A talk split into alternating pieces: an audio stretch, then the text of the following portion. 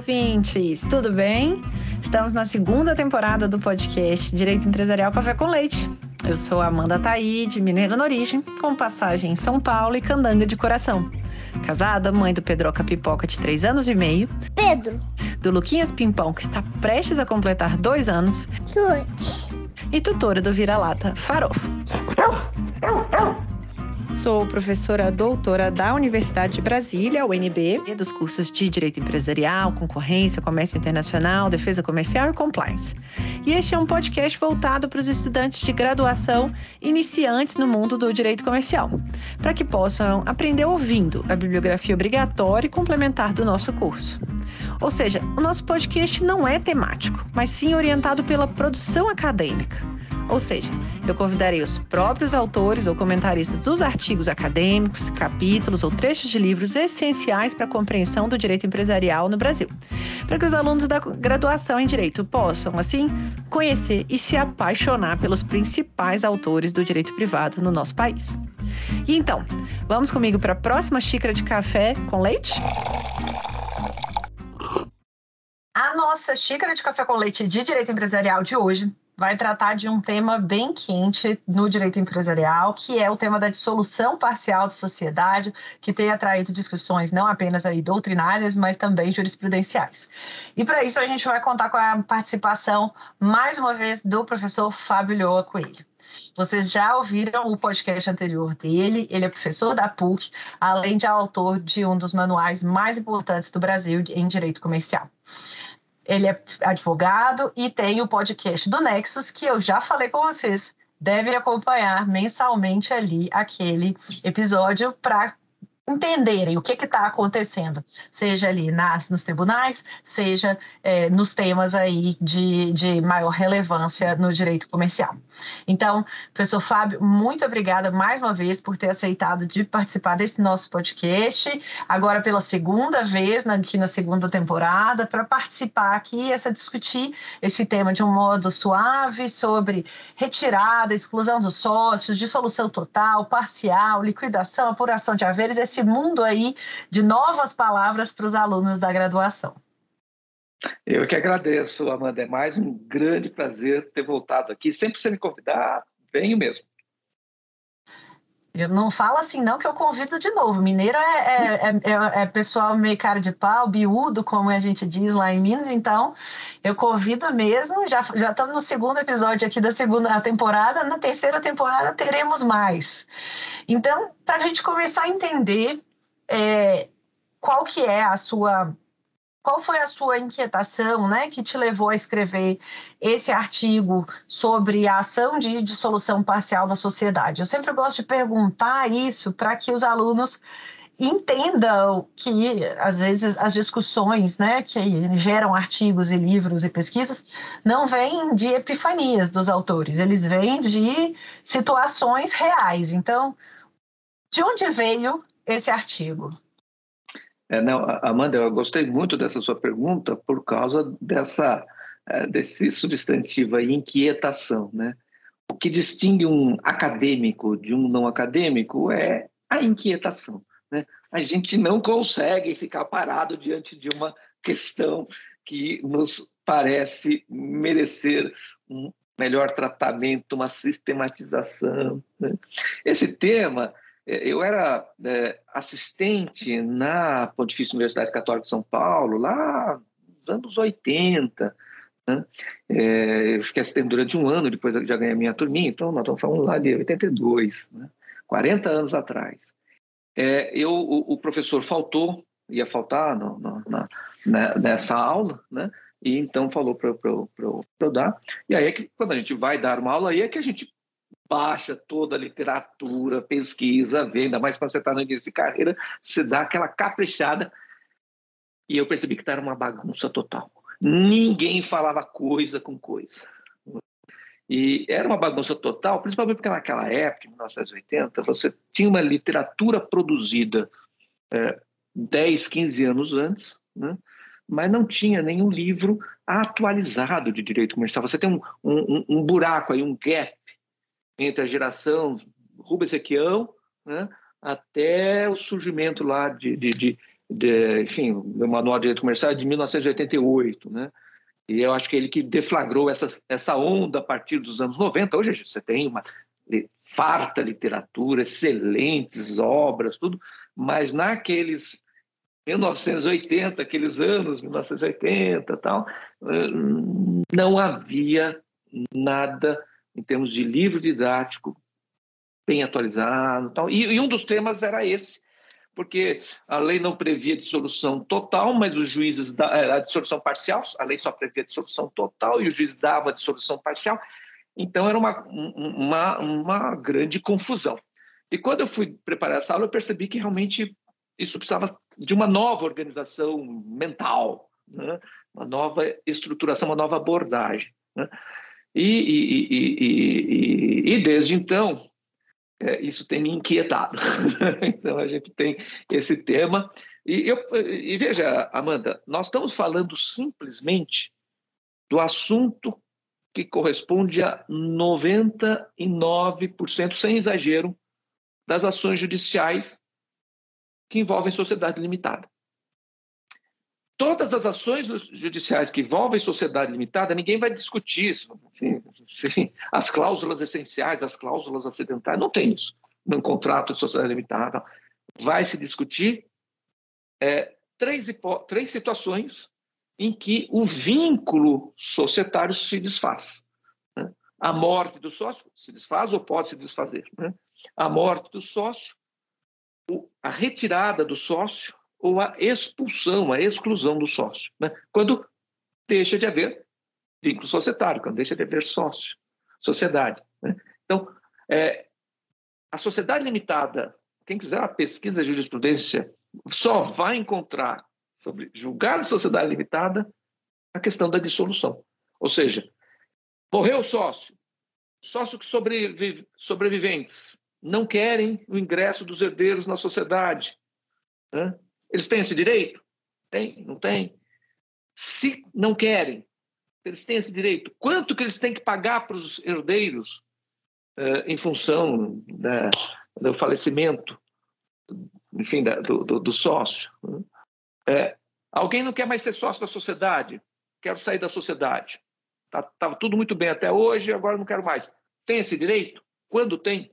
Quando não tem? Saindo, tendo esse direito, quanto que ele tem a receber na sociedade?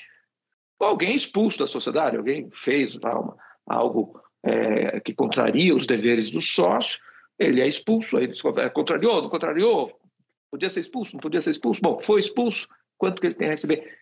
só tem essas discussões quando se trata de sociedade limitada. Então, é, eu, eu, eu, eu, digo isso para meus alunos, né?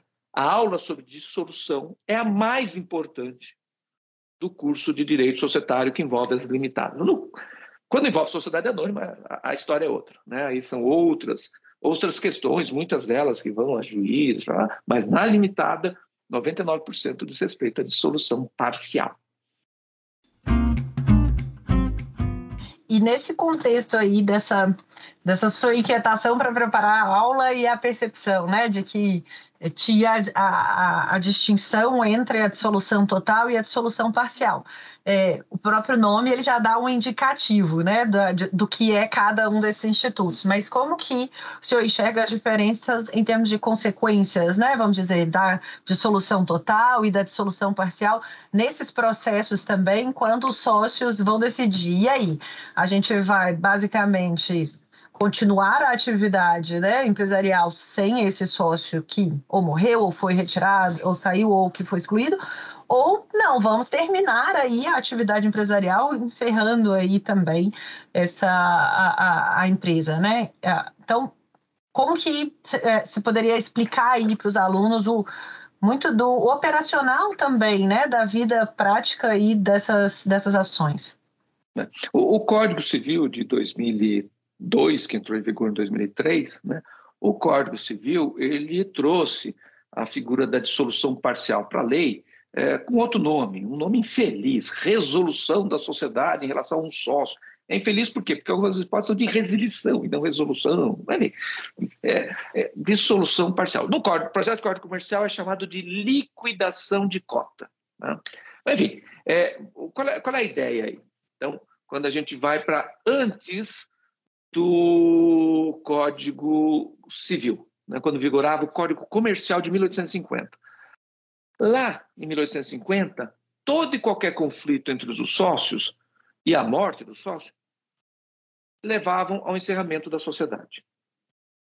Sócios não estão mais querendo, encerra a sociedade. Um sócio sacaneou o outro, em vez dele ser expulso, encerra a sociedade. Um dos sócios morreu, encerra a sociedade. Era essa a solução lá de 1850, que vigorou na lei até 2002.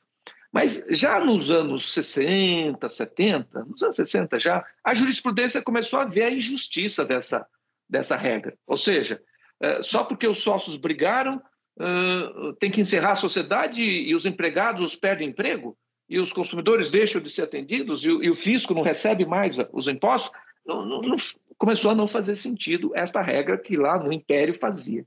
Né?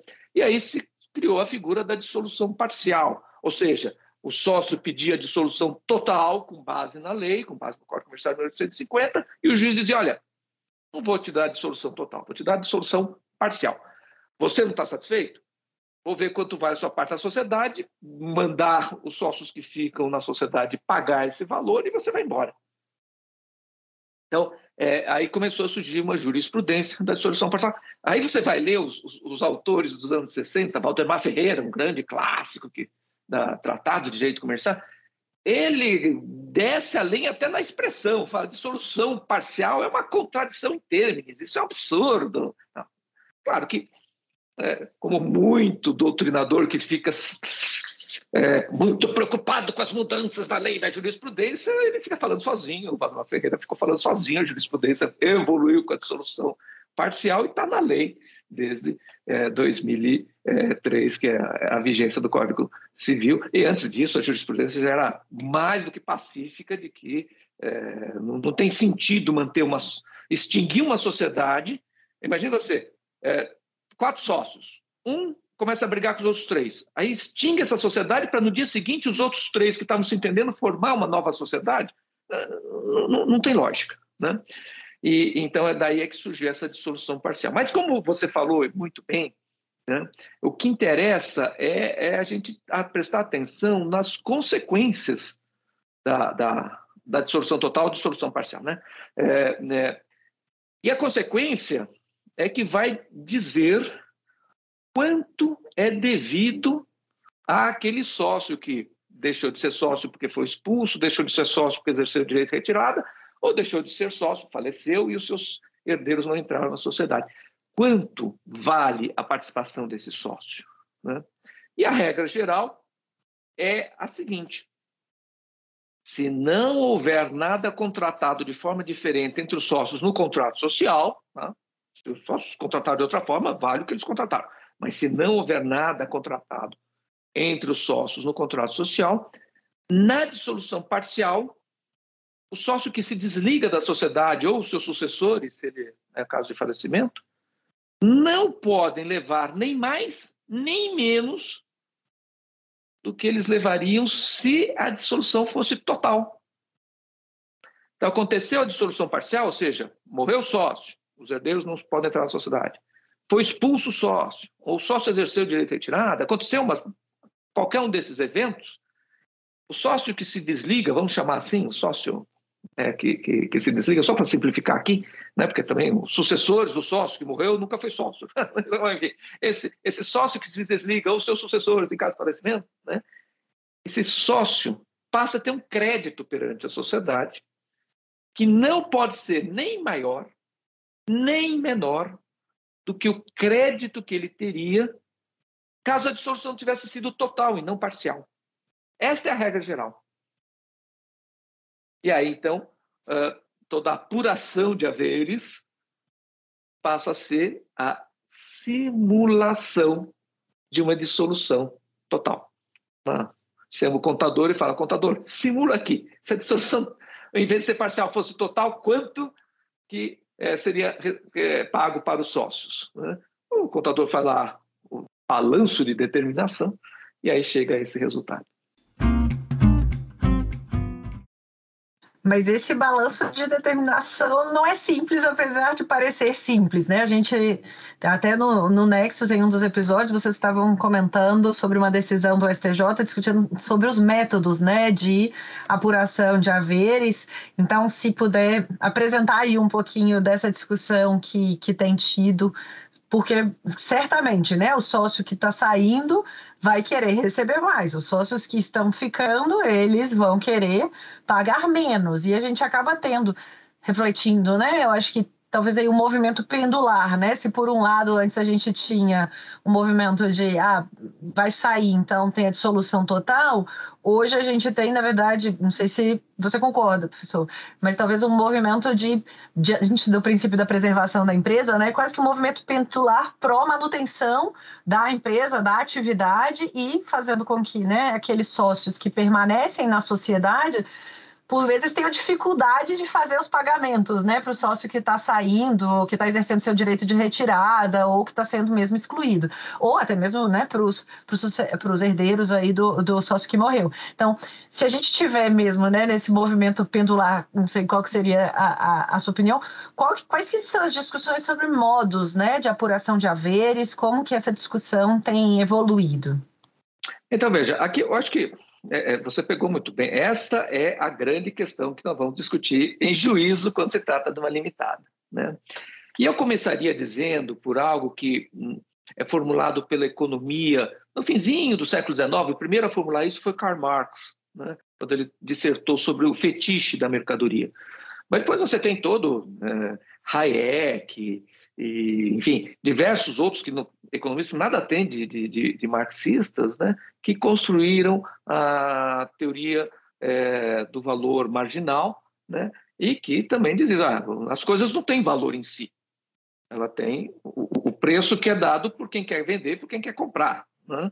Então, é, começamos por aí. Então, é, é, não existe como saber qual é o valor de alguma coisa intrínseco, por quê? Porque nem, nada tem valor intrínseco. Né? Eu tenho aqui, sei lá, o meu carro usado. Né? Se eu quiser receber 150 mil reais por ele, né? se ninguém aparecer dando 150 mil reais por ele, quanto vale o carro? Qualquer coisa menos 150 mil reais. Então, as coisas não, têm um valor intrínseco em si. Tá? As cotas de uma sociedade limitada também não têm. Então, você vai avaliar de acordo com critérios ou que estão no contrato social ou que está na lei. E para isso, a gente tem é, dois critérios. Para simplificar bastante, claro, se a gente tivesse mais tempo aqui, a gente partiria desse pressuposto poderia aprofundar muito mais. Mas é, a base da questão é a existência de dois critérios é, muito distintos para avaliar uma sociedade. Um é o critério patrimonial. Outro é o critério econômico. Qual é a diferença? No critério patrimonial, a gente olha o passado da sociedade até o presente. O presente é o, o momento em que ocorreu a dissolução, é, a morte do sócio, a expulsão do sócio, a retirada do sócio. Para eu avaliar a sociedade patrimonialmente, eu olho para o passado e vejo quanto ela construiu até então com a contribuição daquele sócio que está se desligando. Critério econômico, eu olho o futuro da sociedade. O que, que ela pode ainda gerar de riquezas daqui para frente.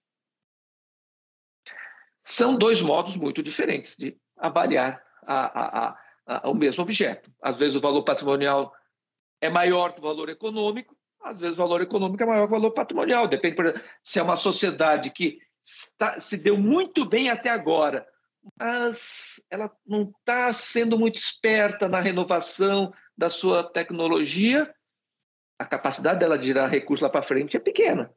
Ela vai ter um valor patrimonial alto e um valor econômico baixo. Ao contrário, se é uma sociedade que promete ser um, um avião daqui a daqui a sei lá cinco seis anos ela vai estar tá arrebentando a boca do balão mas até agora não fez muita coisa o valor patrimonial é baixo, o valor econômico é alto. Ok. Quando eu, eu tenho uma negociação de ações, quando eu tenho uma negociação das cotas, aqui estamos falando de limitada, né? portanto, das cotas de uma sociedade limitada, comprador e vendedor, Os dois estão olhando para o futuro da sociedade.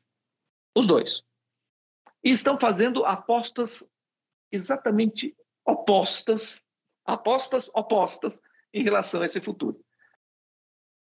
O vendedor, digamos que eles chegaram ao preço de 100, 100 milhões de reais para aquelas ações, aquelas cotas. O vendedor, ele olha a sociedade e fala: se eu continuar com a sociedade, eu não vou ganhar mais do que 100. Não vou. Então, a melhor coisa que eu tenho para fazer é vender essas minhas cotas e embolsar 100. Já o comprador olha para a sociedade e fala: não tem nada melhor para fazer com esses 100 milhões a não ser comprar essa sociedade, porque eu vou ganhar muito mais do que 100. Né?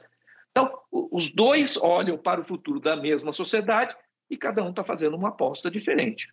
No momento da compra e venda, momento de plena liberdade de negociação, momento em que o valor atribuído às cotas é o acordo de vontades de comprador e vendedor somente. Quando a gente vai para a dissolução parcial, esse critério não funciona. Não funciona por diversas razões. Tá? Em primeiro lugar, porque não está havendo um negócio livre. Não está havendo negociação. Eu, sucessor do sócio falecido, imponho à sociedade que me pague um valor, eu, sócio que exerci o direito de retirada, imponho à sociedade que me pague valor. Eu, sócio excluído da sociedade, tenho direito a receber um valor da sociedade que a lei define. Não, não é negociado. Né? É, é uma grande é, impropriedade jurídica fazer, nesse momento, a avaliação do, do reembolso, esse crédito do sócio desligado se, se chama reembolso, a avaliação do reembolso, fazer essa avaliação pelos critérios econômicos, porque não está havendo negociação, está havendo o exercício de um direito potestativo. Né? É, então, o critério vai ser o critério que está na lei. Tá? É, e a lei acertadamente diz, salvo previsão do contrato, será o valor patrimonial. É, não vou entrar aqui em detalhe do tipo de valor patrimonial, porque não vai dar tempo, mas a gente tem diversos valores patrimoniais, é, é o valor patrimonial, ou seja, o, o, é uma simulação da dissolução total. A gente só vai olhar para o que a sociedade fez até esse momento da expulsão, do, do exercício de retirada, da morte, com a contribuição do sócio. Ah, mas ela pode gerar muito mais lucro. Mas não, não interessa isso. Só interessa o que aconteceu até aqui. Você, sócio que está exercendo direito de retirada, você, sócio que foi expulso, sucessores do sócio morto, vocês não podem receber a mesma coisa que receberiam numa venda dessas cotas, por quê? Porque não está havendo venda, porque não está havendo negociação. Está havendo subtração de recursos da empresa para entregar, é reembolso de capital. Da compra e venda, a, a, empresa, a sociedade limitada, não paga nada e não recebe nada. Ela, não, ela continua sem sofrer nenhuma consequência. Apenas o sócio era A, passou a ser B. Quanto foi pago por A, é, quanto B pagou por A, isso não altera nada a sociedade. Agora, na dissolução parcial, é a sociedade que paga para o sócio que foi expulso, para o sócio que exerceu de retirada ou para os sucessores do sócio morto, uma parcela do seu patrimônio. Então, a sociedade sofre esse baque. Então, aqui a gente já tem uma primeira dificuldade.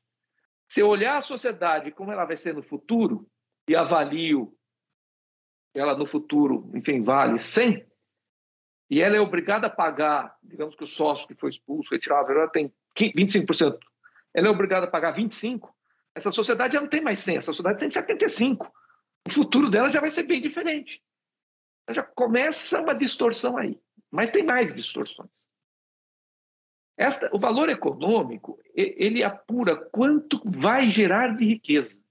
Ou seja, se eu pagar para o sócio que se retira, expulso, etc., para esse sócio que se desliga, se eu pagar para ele o quanto a sociedade vai gerar de lucros no futuro, nós vamos ter um fulano, esse credor, esse ex-sócio, sucessor do sócio morto, que está lucrando por antecipação sem correr risco nenhum, que é um absurdo no capitalismo. O capitalismo, a pessoa só pode lucrar se correr risco. Ela não pode lucrar sem correr risco. Veja que essa distorção também tem o oposto. Os sócios que ficam, que estão correndo risco, são obrigados a pagar para o que se deixou de ser sócio, para os sucessores, valor que ninguém sabe se vai ser ou não realizado, porque é um estimativo, se der tudo certo, tarará, vai lucrar isso. Eles que estão correndo o risco têm que bancar o valor daquele que não está correndo risco. Então, é, é, é, é não, tem, não tem sentido fazer a avaliação da sociedade no momento da dissolução parcial pelo valor econômico. A menos, claro, né, Amanda, que o contrato social esteja prevendo isso. Você prevê, se o contrato social previu isso, foi mal feito, Se fosse no escritório, falaria: olha, olha a bobagem que vocês estão fazendo. Né? Mas está previsto, está contratado. Né? Se não está contratado nada, o critério tem que ser patrimonial, tem que olhar para trás. O que, a sociedade gerou de riqueza até agora? Tá? E isso traz uma série de repercussões, considerando o capitalismo que a gente tem no Brasil, que muitas das sociedades limitadas são aí voltadas para famílias, né? Que a gente tem é, empresas de pequeno, médio porte, eventualmente a saída de um dos sócios pode inviabilizar, né, o negócio, basicamente. Se tem um um imóvel, basicamente, aquele imóvel ele é o patrimônio, como que os sócios remanescentes vão poder fazer né, o pagamento disso, né? Então, acho que as, as consequências são muito reais, né? E o que eu queria te ouvir nesse sentido de empresas familiares e, e eventualmente né, sociedades limitadas que não tenham essa característica, é, como é que existe essa diferenciação que existe na teoria, né, sobre sociedades de pessoas, sociedades de capital, de que modo que isso repercute ou não na discussão de dissolução parcial? É, repercute, Amanda, mas veja, vamos separar. Uma coisa é a apuração de haveres. Na apuração de haveres, nós vamos aplicar rigorosamente as mesmas regras na sociedade limitada de pessoas, na sociedade limitada de capital. As mesmas regras na apuração de haveres. Mas vamos dar um passo para trás. Ocorreu ou não ocorreu a dissolução? Aí sim a gente precisa ver, é de pessoas ou é de capital? Né? A gente precisa ver também, né, trazer também aqui para a nossa conversa a natureza contratual da limitada. Vamos ver o que eu quero dizer com isso. Quando você tem sociedade de pessoas, você tem um, uma regra em que é, os atributos dos sócios, os atributos pessoais dos sócios, são relevantes para a realização do objeto social. Então, eu quero fazer uma sociedade com o meu primo, a gente vai desenvolver, sei lá, games, porque esse meu primo é um gênio no desenho de games e eu tenho habilidades comerciais tal, e a gente faz uma boa sociedade e tal.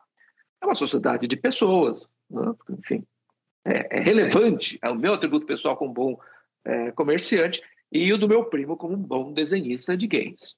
Né?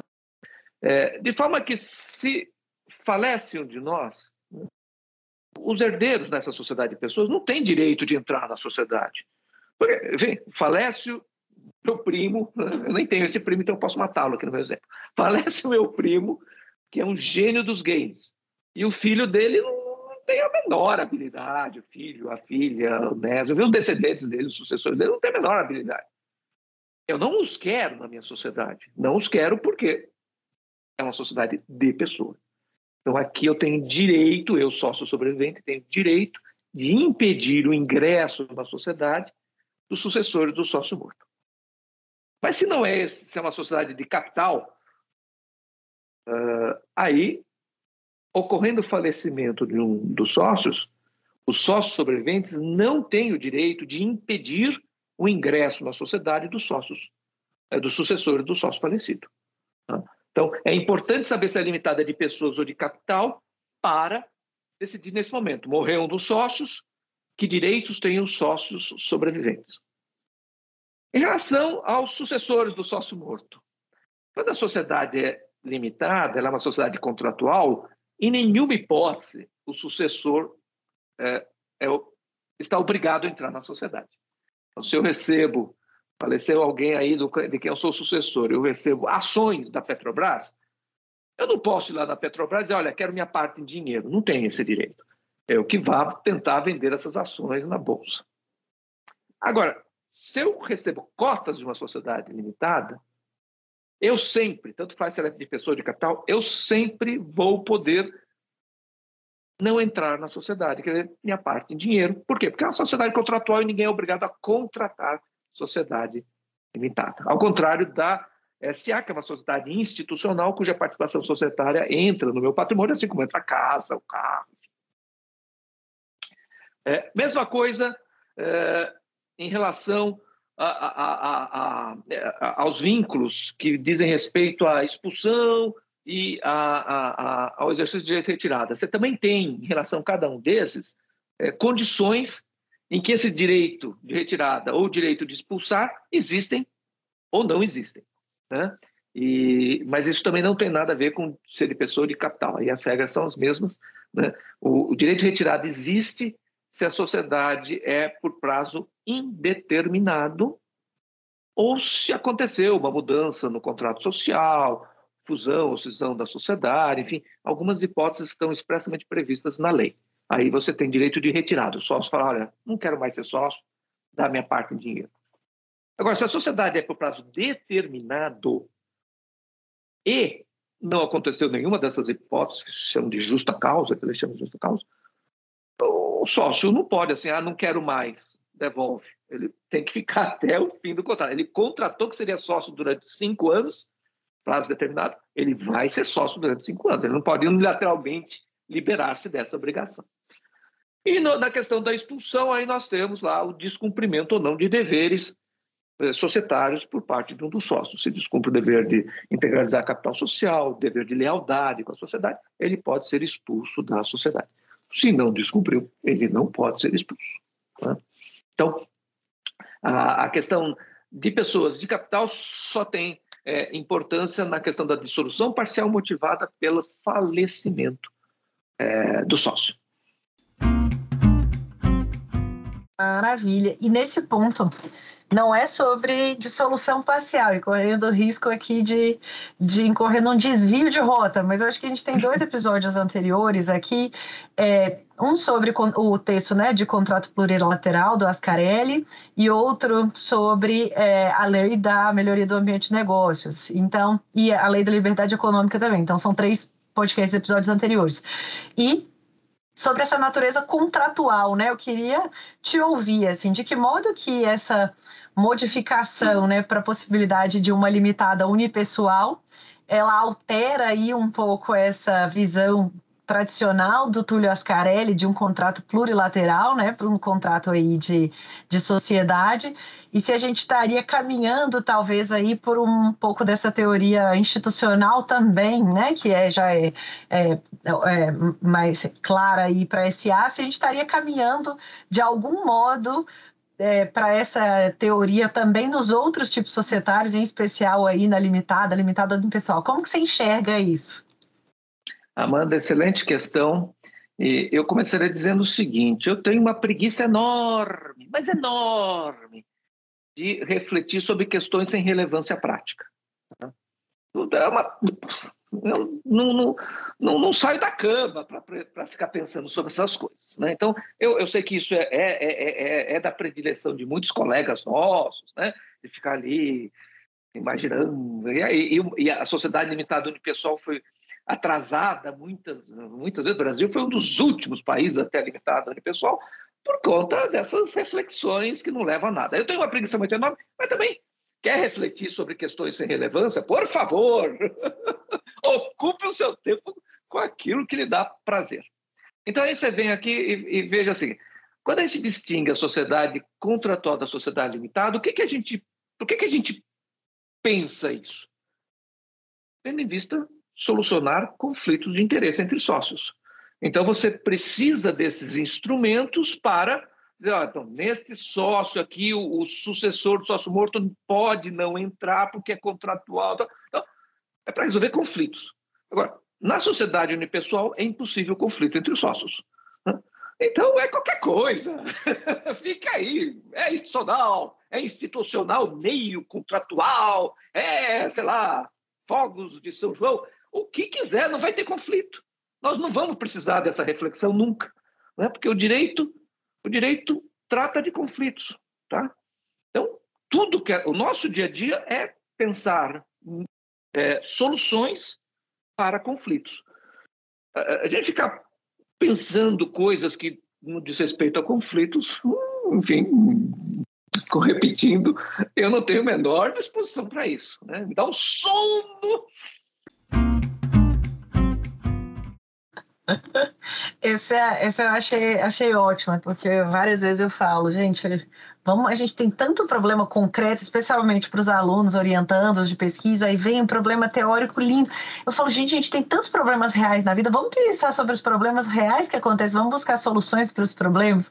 Então, achei um excelente ponto e vamos caminhar então para essa última pergunta do, do podcast, que é a sua recomendação, uma recomendação diferente, professor, da recomendação anterior, de aluno, do que, que os alunos têm que fazer para estudar, para trabalhar com direito empresarial, se eles quiserem ser advogado, serviço público, o que, que eles têm que fazer para trabalhar com o empresarial? Ah, Amanda, se você me permitir, eu vou dar um conselho que eu dou para os meus alunos, para, enfim, que transcende a questão do direito empresarial. Né? Recomendo a todos, é, façam terapia.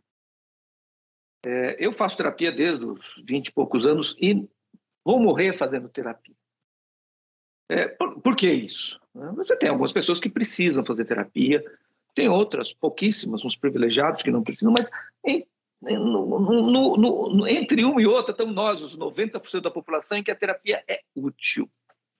Veja, todos nós temos muitas informações no nosso inconsciente. Informações que nós não estamos, não está aqui no consciente, está no inconsciente, está em algum lugar da nossa memória. Existem processos psíquicos que dificultam a gente ter contato com essas informações do inconsciente é, e a gente precisa, enfim, aprender como fazer isso, aprender a como nos conhecer naquilo que a gente não tem consciência de que a gente conhece. Né? É, então, é, é, olha, fazendo terapia você vai se dar muito bem em qualquer área do direito. É, você vai entender melhor. Você vai se entender melhor assim. Ah, eu sou um perseguido do meu local de trabalho. Todo mundo passa na minha frente. Faça terapia, você vai perceber, opa, é, outra, é outra coisa, não estou sendo perseguido, não. Eu, outra que foi lá e estudou, é, sei lá, tem um inglês melhor que eu, é, ou é, é, é afiliado do, do, patrão, é afiliado do patrão. Né? Então, você passa a conviver melhor, pelo menos identifica suas raivas, você passa a conviver melhor com suas emoções. Né? Então, é, isso eu dou para todos os meus alunos, para muita gente há muito tempo. Não vai fazer coach, fazer essas coisas. Mas você vai ouvir do coach uma estupidez do tipo: nunca desista dos seus sonhos. Essa coisa mais idiota que alguém pode falar. Desista dos seus sonhos quando você perceber que o sonho não vai acontecer. Né? Aí você vai atrás de um outro projeto de vida. Tal. Mas ficar insistindo, feito um idiota, feito né? uma coisa que não, não, já se mostrou que. Né? Eu, eu, eu, eu na minha vida é, é, profissional, eu fiz muitas coisas que não deram certo, eu que tudo, como todo mundo. A única coisa que eu acho que eu faço, e acho que outras pessoas também, é assim, a gente erra rápido. A gente percebe que hum, não deu certo, não deu certo, bola para frente, não, não, não, em vez de ficar insistindo no erro, né? Ah, então, fiz certa coisinha lá e percebi logo em seguida que estava meio errado, eu vou atrás de gastar energia para desculpas, né? para dizer, ah, na verdade eu estava levando em conta não sei o quê. Errou, errou. Corrige, bola para frente. Todos nós somos é, pessoas limitadas, todos nós erramos. Essa, a, a, gente tem, enfim, muitos colegas que têm a pretensão de que nunca erram, né? Enfim, é, é só uma pretensão. Né? Então, é, fazendo terapia, você não vai ser um pretencioso. Fazendo terapia, você vai perceber a sua realidade, as suas limitações e vai conviver bem com elas e vai ser feliz, que o que interessa é ser feliz. Excelente recomendação. Sou uma adepta aí da terapia também já há alguns anos e tem até um meme que fala, né? Faço terapia para lidar com as pessoas que não fazem terapia, né? Então, essa é uma realidade, acho que de fato tem suas consequências aí na nossa vida profissional diretas.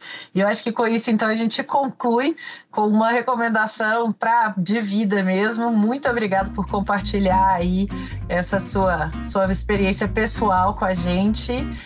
Eu posso fazer uma pequena correção nesse meme? Claro. Eu faço terapia para lidar comigo, lidar com o Fábio quando ele não fazia terapia. É, é, é uma boa adaptação, boa adaptação.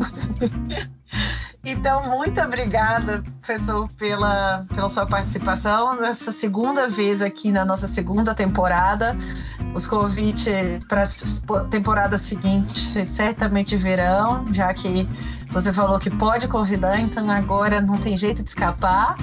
Uma xícara de café com leite muito gostosa, um cappuccinozinho aí com um sabor especial essa nossa conversa. Muito obrigada mesmo e até a próxima.